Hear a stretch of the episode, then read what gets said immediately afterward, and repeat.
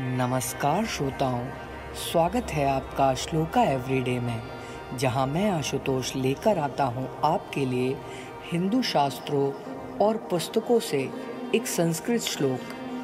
आज का श्लोक लिया गया है भगवद गीता से। सुनिए क्यों अपने मन को हमें मित्र बना लेना चाहिए।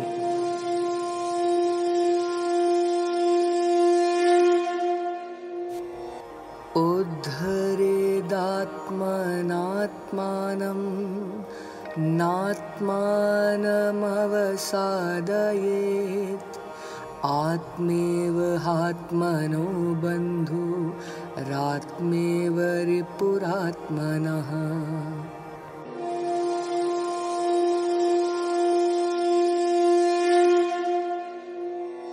अर्थात मनुष्य को चाहिए कि अपने मन की सहायता से अपना उद्धार करे और अपने को नीचे न गिरने दे।